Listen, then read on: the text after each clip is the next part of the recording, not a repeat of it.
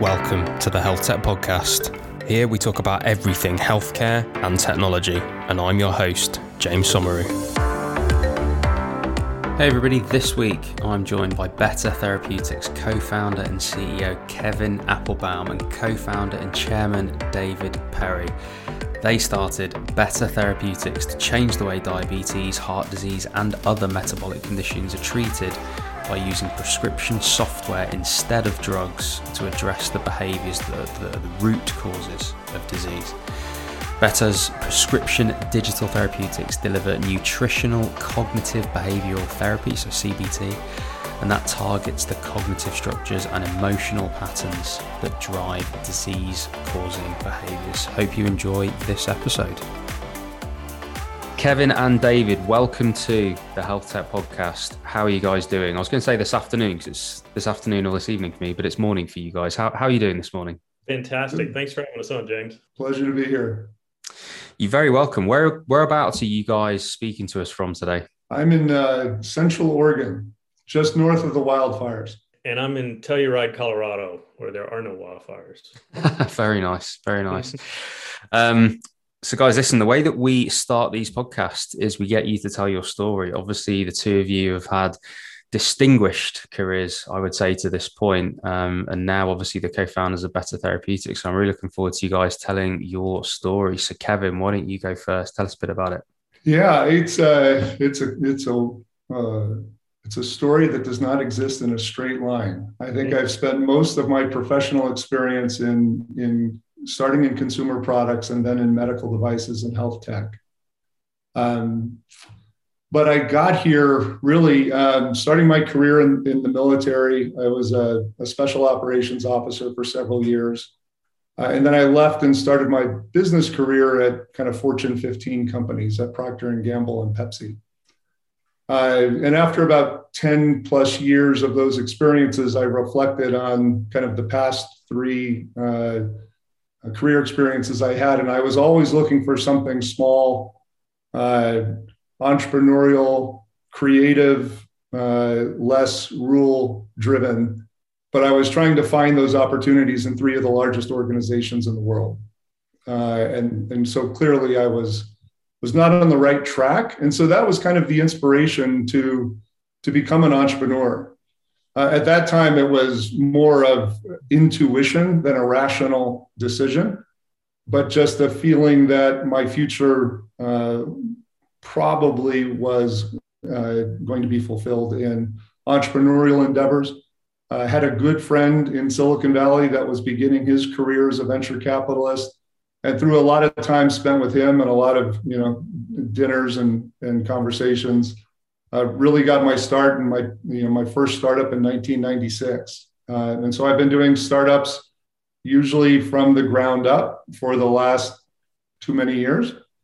Uh, uh, and as I mentioned, most of those were started in consumer and then migrated more and more into healthcare and medical devices. And along the way, I had a chance to meet, meet David, uh, and we'll tell a little bit of that story later.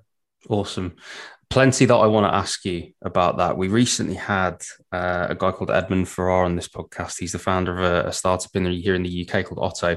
He also has a military background, um, and he talked to us a lot about his leadership training and how that helps him in uh, in the startup world. So I definitely want to ask you the same stuff.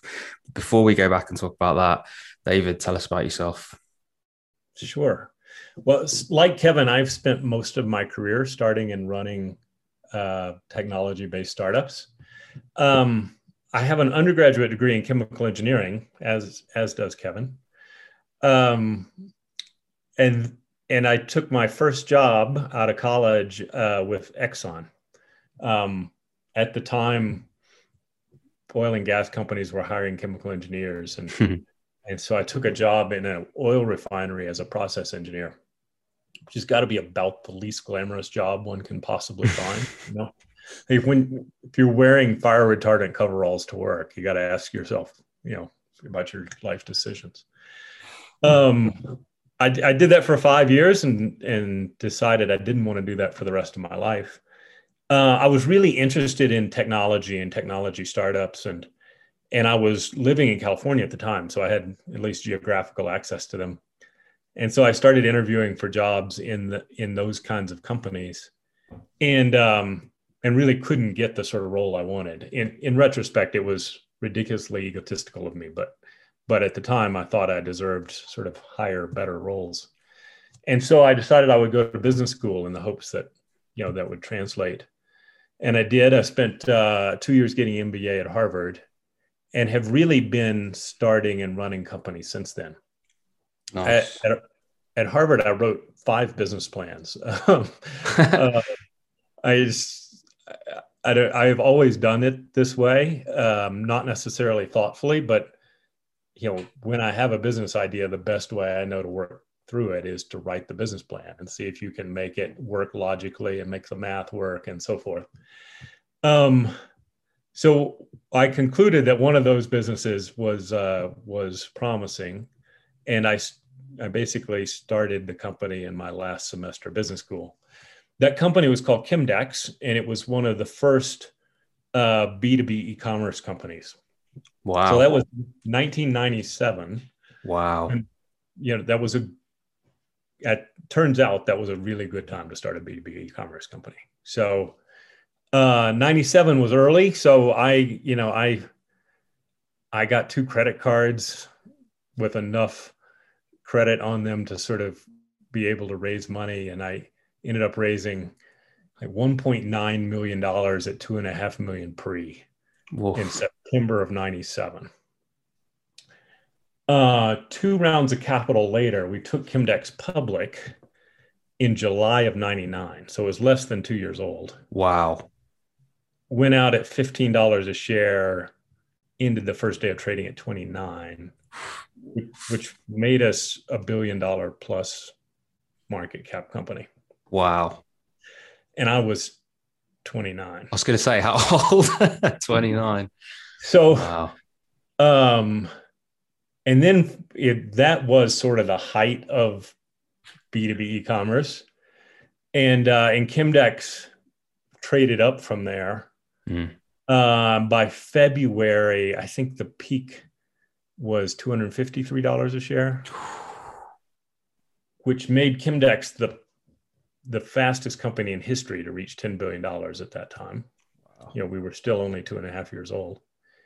And I was the youngest person to run a $10 billion public company. Um, that that lasted about two weeks. and then and then the internet bubble burst uh, and what followed was a brutal year of wow buying back bonds and unwinding agreements and laying people off, and it the hardest professional year of my career for sure. Yeah. Um, so we end up selling uh, selling Chemdex for a for a fraction of its of its peak value in um, 2001. I took a took a break, came back and helped co-found Anacor Pharmaceuticals in 2002. And, and Anacor sort of had the opposite trajectory. Um, you know, started the company in 02. It was a early stage drug development. So we started with sort of core technology. We didn't even have animal data. Like it was really early. Yeah. But the basic idea was we were working on chemistry that could could be the basis for a whole bunch, a whole line of of therapeutics. Um, almost nobody believed that was a good idea. Um, so we ended up uh, raising multiple rounds of financing, taking the pub- company public in 2010 at what I think it was a 150 million dollar valuation. I mean, I'd basically been at this for eight years and hadn't created any value.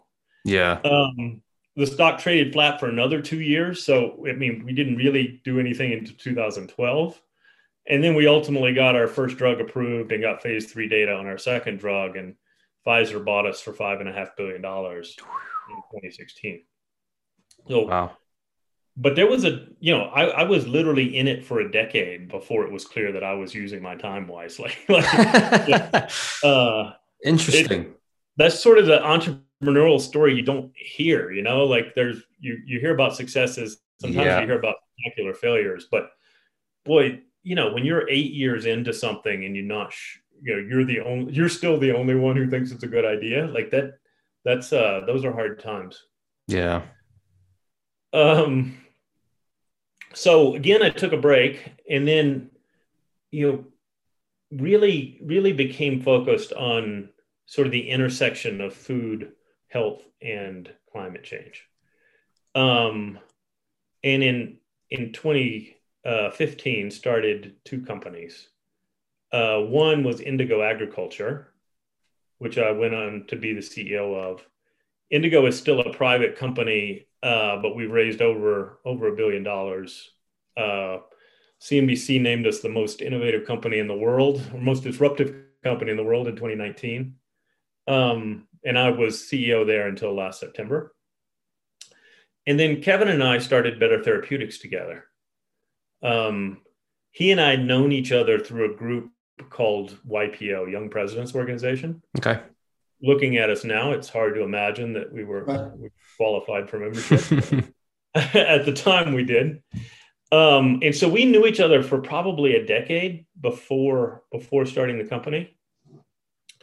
And I came to him with the idea of you know, basically food is medicine. Like what we're doing in our healthcare system makes almost no sense. You know, we spend four trillion dollars a year in the U.S. treating diseases. Probably three quarters of that is due to diseases that are caused by patients' behavior themselves. Yeah. You know, things like diabetes and heart disease and so forth. And yet we spend almost none of that three trillion treating the underlying cause of disease. You know, yeah. we can give you a drug that lowers your blood sugar or your blood pressure or so forth, but we don't we spend almost no money trying to address why your blood sugar is high in the first place. Yep. And so I had, the more I'd spent time on this, the more sort of convinced I was that this was a problem worthy of solving. And given Kevin's background, we sort of engaged him on the problem. And he really added the de- digital element to it. I had been thinking about this as a sort of bricks and mortar type company. And sure. Ke- I sort of, well, I'll let Kevin describe it in his own words, but, but, you know, I think he was sort of convinced of the opportunity, but, but um, also convinced that digital health was going to be a big deal and that we sort of needed to lean hard into that. And uh, and so you know as as we did we wrote a business plan and decided we liked it and uh, started the company amazing. We're going to go into better therapeutics because i want to know the nitty gritty about the idea and, and turning that into reality. But before we do that a couple of things from your guys backgrounds that i think will chime with our audience so kevin going back to you as i say i think the it's interesting to me that we've had a couple of guests in a short space of time that have got a military background. I know that Ed, when he came on, was definitely talking about his leadership training and how that kind of uh, has helped him in the startup world. Obviously, you've been in the startup game since the late 90s. And I'm interested in the same thing. I'm interested. In, I, I, I'm interested in leadership in general, and I think the military is an interesting place to learn leadership. It's a certain style of leadership, um, very autocratic, I would say, in terms of the the style that you learn. I.e., there's a chain of command, and things can go very wrong if you don't follow orders and things like that. How does that translate for you in running teams, leading startups, and yeah, I suppose where do those worlds collide for you? Has it helped you? Well, I think um, the premise is good you know, the military is a leadership school, you know, particularly for officers. Um, but I think, you know, I would challenge you on some of the kind of other assumptions. You know, the military has undergone a huge transformation from kind of autocratic command and control, mm. where somebody at the top issues an order, somebody at the bottom follows the order. Um, that works in the movies. That works in the movies from the 1950s, 60s, and 70s. Um, but that transformation has been a transformation away from kind of command and control to team based leadership that really focuses on transparency of information, common purpose, uh, the delegation of authority as low as possible in the organization so that decisions are timely, actions are responsive, um, and the decisions are being made by the people that are on the ground with the closest relationship with the data. Interesting. Um, so that you know that's kind of mil, you know military leadership theory has evolved a lot. Sure. Back in my day, there was the conventional uh, military, and then there was the unconventional, the special operations forces, and we were practicing this distributed leadership back then. You know, mm. knowing full well that in the special operations, your teams are deployed globally you may have people working on your teams that are uh, engaged somewhere around the world that you've never actually met face to face. So, you know, with those as the conditions, command and control would never work. Yeah. You know, so we were kind of the test case for what has now been adopted uh, much more broadly. Yeah. Um, uh, you know, so that you know that was my personal experience. Uh, I do think that you know that experience was great you know it was like going to graduate school for a degree in leadership yeah except all of the learning was practical application. Um, you know and i would say now uh, now that we're several years into the development of better therapeutics many of those lessons are starting to uh, get reapplied. You know okay. we've largely over six years been one organization, you know, getting larger in size, but really one team focused on one common set of initiatives. But we can't do that anymore. You know, we're we're we're the scope of our work is broadening. We've got products that are beginning, you know, thinking about commercialization while others are in the earliest stages of discovery. Um, we're now trying to and we've got people distributed all across the United States. Half of my team I've never met face to face. Yeah.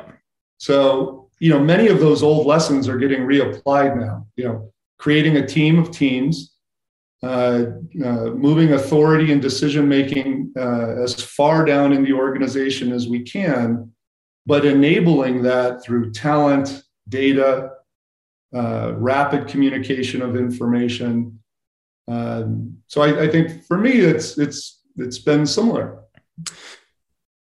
That's awesome, and I think the the reason that I suppose that does interest me is because as I learn to be a leader, and I learn I learn very much on the job. It's interesting. I don't have a general framework to lean back on. I don't have, I suppose, uh, well, it's exactly that. It's, I suppose, a, a, framework of these are the principles, these are the things you should do and shouldn't do. It's it's interesting that I suppose I have to learn that on the job without that kind of formality to any to any kind of training. I suppose, David, for you, you had that leadership training perhaps in a different way for business. You did an MBA at Harvard a very different place to learn it than I suppose in the military on the battlefield or, or perhaps similar. I don't know. But do you feel like an MBA prepared you for leadership? Do you feel it prepared you to be a startup founder, a CEO? Or do you think the MBA was good for you for different reasons? Um, well, I think it was a contributing factor. You know, the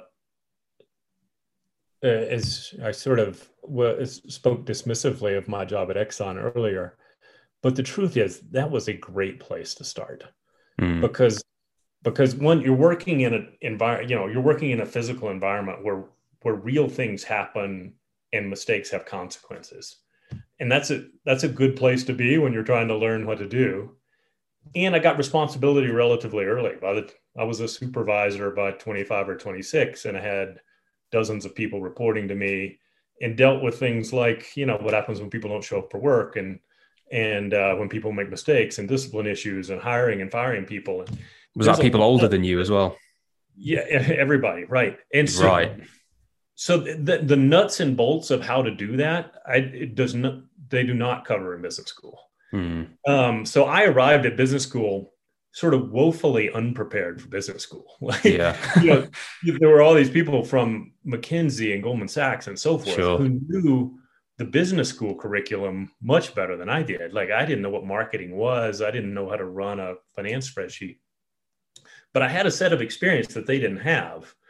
And when you combine that with what you learn in business school, it's it's a pretty well-rounded skill set. And so I didn't set out to do it that way, but it worked out pretty well.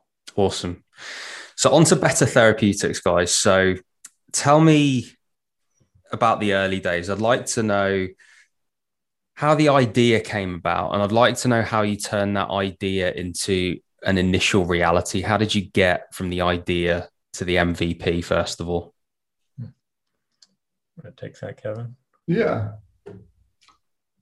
You know, I think the kernel of the idea was was formed through a set of discussions between David and I. I mean, when we when he first called and we we sat down to talk with, you know, I think it was his then fiance uh, Georgie. We went to lunch, you know, and they were very enthusiastic. And David is a pretty calm guy, so to get, see him get amped up about something that he had clearly spent a lot of time studying uh, and learning, you know, when given his background that he described, when he gets excited about something, a, a wise person would pay attention. Um, and I started listening to him and then kind of a lot of the self discovery around uh, food, how it's made, how it's consumed, and the fact that uh, the way we are now consuming food is the most prevalent, uh, most significant cause uh, of the diseases that affect uh, uh, the most people and cost the most money to try to treat. You know, that is the culprit. Uh, and he just started ticking through, uh, you know, facts that, you know, things that he had learned that were entirely counter to things that I thought that I believed to be true. Um, and I thought I had done a really good job trying to understand the role of food, nutrition, and exercise in, in health and longevity. But clearly, if, if I was fooled, uh, I imagine a lot of other folks were. So I think we started with there's a really enormous problem out there of obesity, chronic disease, uh, uh, type 2 diabetes, uh, and you know certain cancers we know that the culprit is largely choices we make about uh, food uh, and lifestyle. Um, and yet we're spending almost no money to try to treat it. What if we could, you know, don't, don't we owe, you know, shouldn't we try to figure out if, if we're passionate about this topic shouldn't we try to figure out the solution one could argue that we're uniquely capable of trying to figure out solutions for really big problems um, at the early in, the, in that early stage you know the business model and distribution method was largely you know the early thinking was around a physical place. You know clinicians and practitioners in a physical place with patients. Yeah. Uh, and i was coming off a, a lot of experience ar- uh, around the limitations of businesses that are tied to physical space uh, and and couldn't get excited to go pursue a really big idea, but to latch it onto a piece of real estate. Uh, and so then we iterated a bit and very quickly said, yeah, we got a really clear sense of problem, a really good idea of a, a potential solution. But if we really want to have the kind of, of impact, societal and patient impact that we're looking for, uh, we've got to make this a digital digitally delivered solution from day one and not as a complement, as the sole vehicle for distributing treatment uh, to patients wherever they are. Uh, and so that, that became kind of the early generation of better therapeutics, a lot of clarity around problem solution and a digital solution set. But that was about it. Mm. You know, hmm. we weren't really sure what the business was going to be um, uh, and that's that. You know, we started working on that over the first few years, and maybe I'll wrap by saying, as we got to the idea and the okay, let's go. The the the way we started the company was literally in a uh, a tiny conference room uh, in a consultant's office that uh, that three people worked in five days a week with a lot of whiteboards and a lot of empty white space because we didn't really know where to get started. Um, but we figured it out. Awesome. So, as we sit here today, then, what is the product? Can you describe it to me from a user's perspective? Sure. Um, so I'm going to start with the company. So we've we've developed a software a software platform for the treatment of cardiovascular and metabolic diseases. So, type 2 diabetes, heart disease, and other related conditions. That platform allows us to create, validate, and then ultimately commercialize discrete prescription digital therapeutics that are prescribed by physicians to patients um, and reimbursed through their insurance. Uh, and those, those therapeutics deliver a digital form of behavioral therapy that is designed to kind of rewire the brain. So if you if you think about you know our our brains are uh, structured uh, based on what they've been exposed to since we were born. You know, they call it cognitive structuring or the wiring of the brain, and it basically that those cognitive structures uh, determine how we make decisions in our daily lives. You know, an example in food, we make we make over 200 decisions a day about food. What we're going to eat, where we're going to eat it, are we going to make it, are we going to buy it? And we couldn't consciously make all those decisions on a daily basis. We would run out of time. So those the way that humans adapt is those decisions become uh, hardwired into our subconscious we, we're making those decisions without even knowing it. That's fine if those decisions are in your uh, to your benefit, but in things like uh, uh, cardiovascular metabolic diseases, it's the decisions we're making without even knowing it that are causing us, causing many people to get very, very sick, requiring medications, more medications, hospitalizations, and surgeries. So our product is designed to deliver a form of behavioral therapy called nutritional CBT that really examines and challenges the cognitive patterns, the way people think, so that they can kind of remove what's not working to their health interests and replace those thought structures, beliefs, and expectations with an alternative an alternative way of thinking that, if adopted and practiced, their diseases, they can treat them, reverse them, and in many cases, uh, cure them altogether. So, from, from a patient's perspective, they're getting a prescription for 90 days of treatment that guides them through kind of an intensive behavioral intervention that is really meant to rewire the cognitive structures of the brain that are getting in the way of, of making changes in behavior so that things like dietary pattern, physical activity, and lifestyle change to a degree that that uh, reverses disease. Awesome.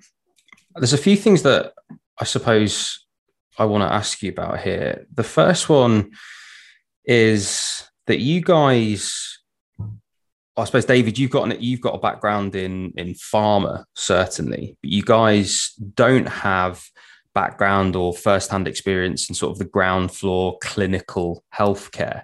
Do you think that's actually helped you? Those fresh eyes, being able to because I think there's a there's a there's a wonderful kind of I suppose simplicity to the way that you see the problem, which is this kind of I can't believe that this exists in the way it does. And you kind of see that and speak about that with a with a kind of awe that a clinician who's been in the system for 10 15 years would not would not think about because it's just the way that we're trained. It's just the the environment in which we've grown up and in which we are indoctrinated. I think it seems to me that your fresh eyes and that kind of initial naivety and wonder has got you to a place of I cannot believe that this is actually the way that the system works. Surely we can change it. I, I think that must then give you the motivation to go and do so.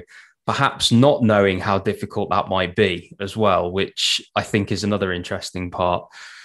Would you agree? Uh, yes, probably. I, you know, we both Kevin and I had worked in healthcare before, so we we weren't complete okay but um but i think we can i think we can generalize and say you know disruptive solutions almost always require an outside perspective yeah if the if the experts knew how to do it, it would be done already. Yeah. Um, you that's it's not all a positive. Like so, it's good to have a fresh perspective, but you've also got to have enough expertise surrounding you to keep you from doing stupid stuff. Yeah. So I, I think one of the hardest things, maybe the hardest thing about being a, an entrepreneur is you've got to ask experts their opinion. Like you've got to get a broad range of stuff. And then you have to not believe them. Yeah. you, you you have to you have to you have to understand their reasons but not their conclusions and work through it and develop your own conclusions.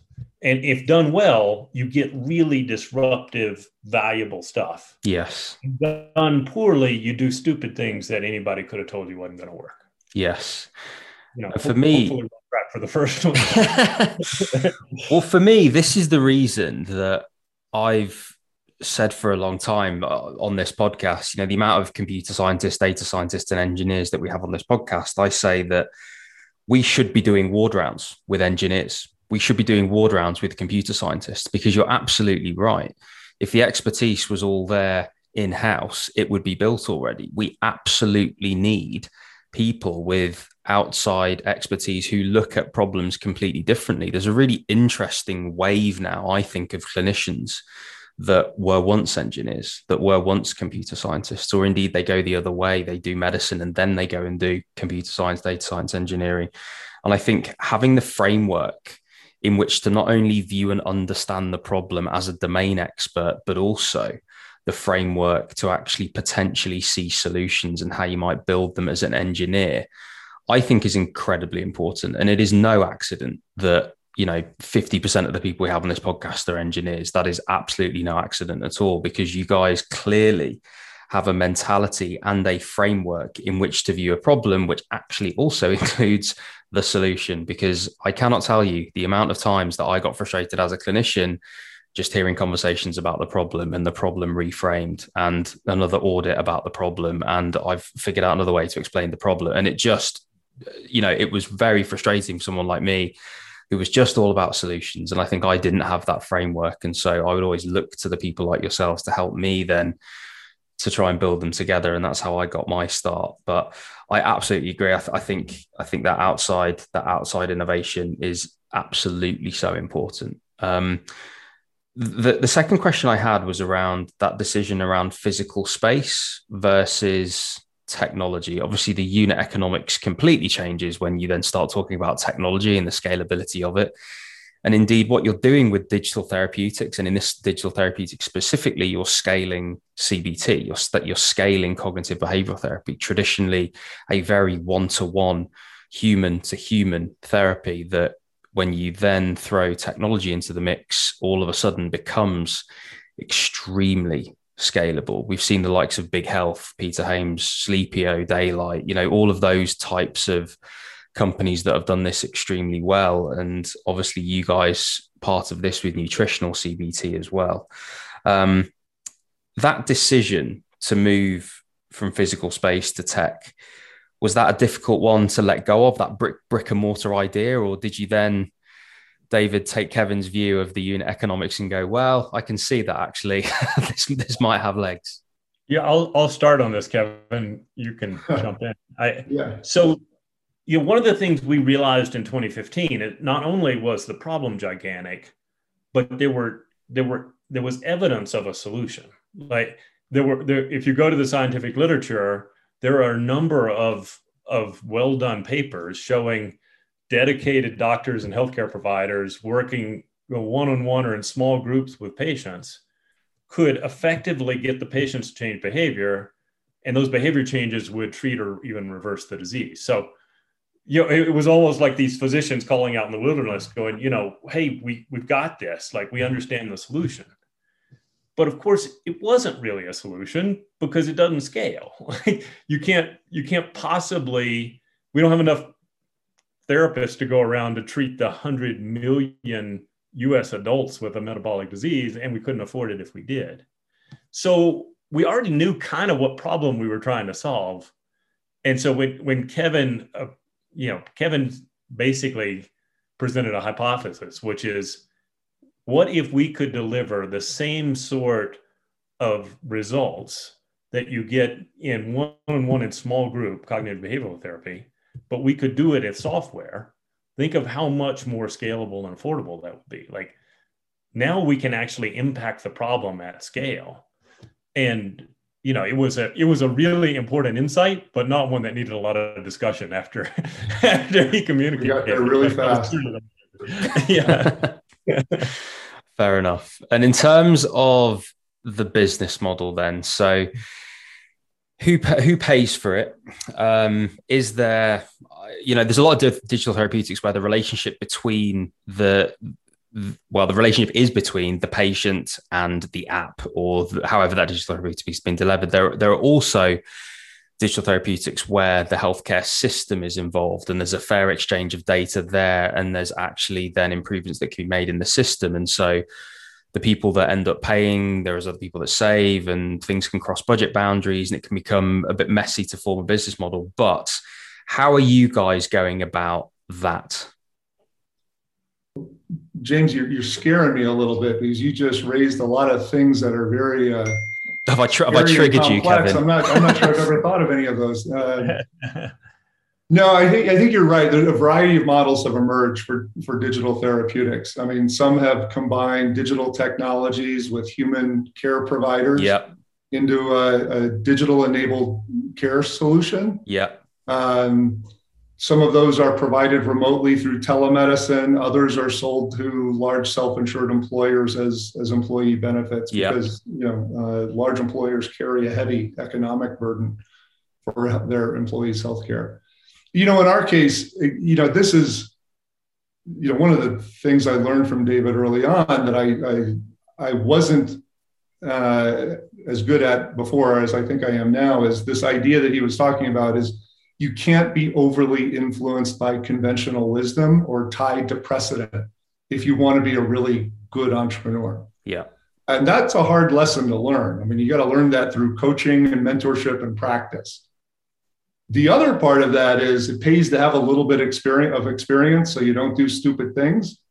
I mean, that's what really allowed us to hone in quickly on kind of the business model that would bring our, our you know, what we were trying to do to fruition to impact the most patients. Like we knew that if we could innovate around product and deliver cognitive behavioral therapy digitally, that then if we wanted to have the greatest patient impact possible, there's a model. You get FDA approval, uh, physicians can prescribe, uh, those prescriptions are reimbursed by insurers like a drug. Why? Because you save the money. Yeah. You get patients off of medications that they don't need, and patients get better and their quality of life goes up. So if you can if you can develop an innovative proposition where all of the constituents win, uh, your ability to scale is really by understanding how healthcare works. Yes. Uh, last point 80% of healthcare spending originates with a physician's prescription. Doesn't take a rocket scientist to figure out that if you want to have impact on patients, the, the prescribers need to be your partners. You need to give them tools that they've never had before, give them the information they need to understand how to use them, and they will guide their patients through, uh, through their prescribing and, and medical management. So that part made complete sense to us.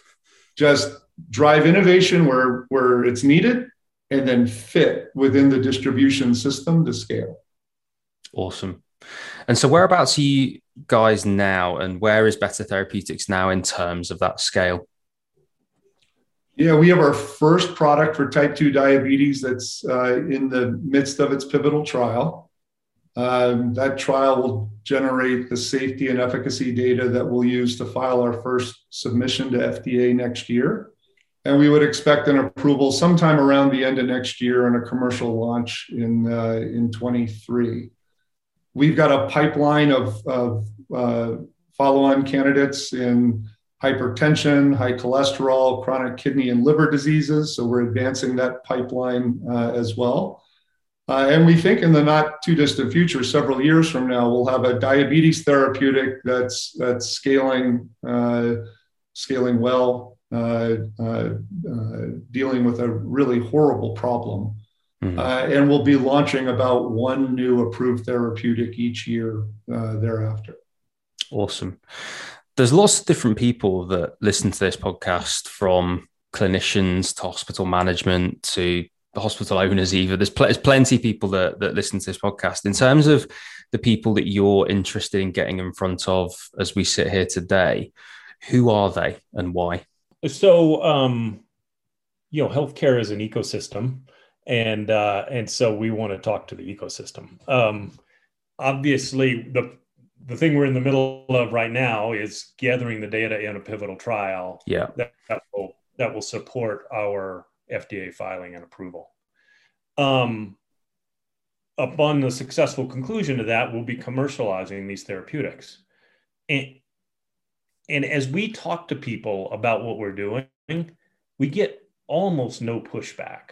Like, yeah. you know, whether it's the physician or a payer or a patient, like this is something that fundamentally makes sense to everybody. The, the challenge is just that it's a brand new approach. You know, you know, so you're you're sort of educating from the beginning. Yeah. So you're going to get across the concept that this is just like a ther- just like a drug. It's a therapeutic. The doc the same patient goes to the same doctor, gets the same diagnosis, and gets a prescription for a digital therapeutic instead of a chemotherapeutic. Hmm. And then after that, it gets reimbursed in the same way and so forth.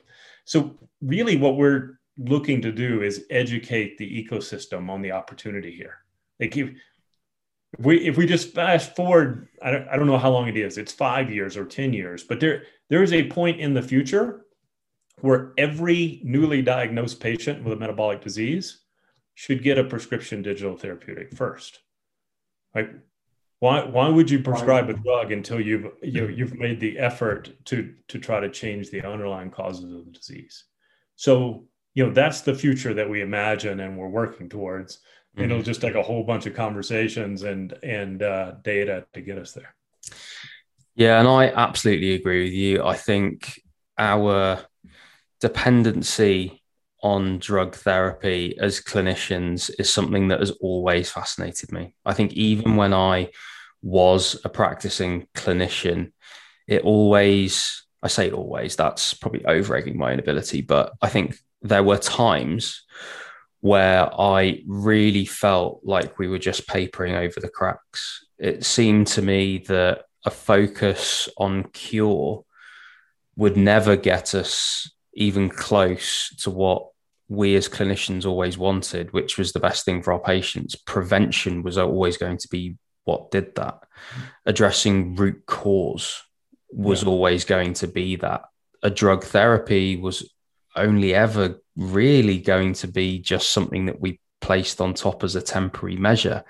It just so happens that once that's how dependency works, when you start yeah. with something that is a quick fix you end up taking more of that quick fix until all of a sudden you know the system's recalibrated to everybody just having the quick fix. And you know it's it, it, was something that always frustrated me. And in fact you know being very honest it's it's part of the reason that i one of the reasons anyway that i started looking elsewhere of things to do with my medical degree and my medical career thus far. It was it was in part too frustrating to me that that even you know back then you know the, the thought of of prescribing someone CBT via an app would have been laughed out the room you know mm-hmm. 10 years ago. It really would. And you know it's it, it's a shame because i think i think healthcare is changing. I think people want more long-term solutions. People want more natural solutions. People are getting less and less okay with just taking a drug to help them do anything. And I think it's through solutions like better therapeutics that we're going to get to that vision of the future, that new way of doing things, that new way that gets back to, I suppose,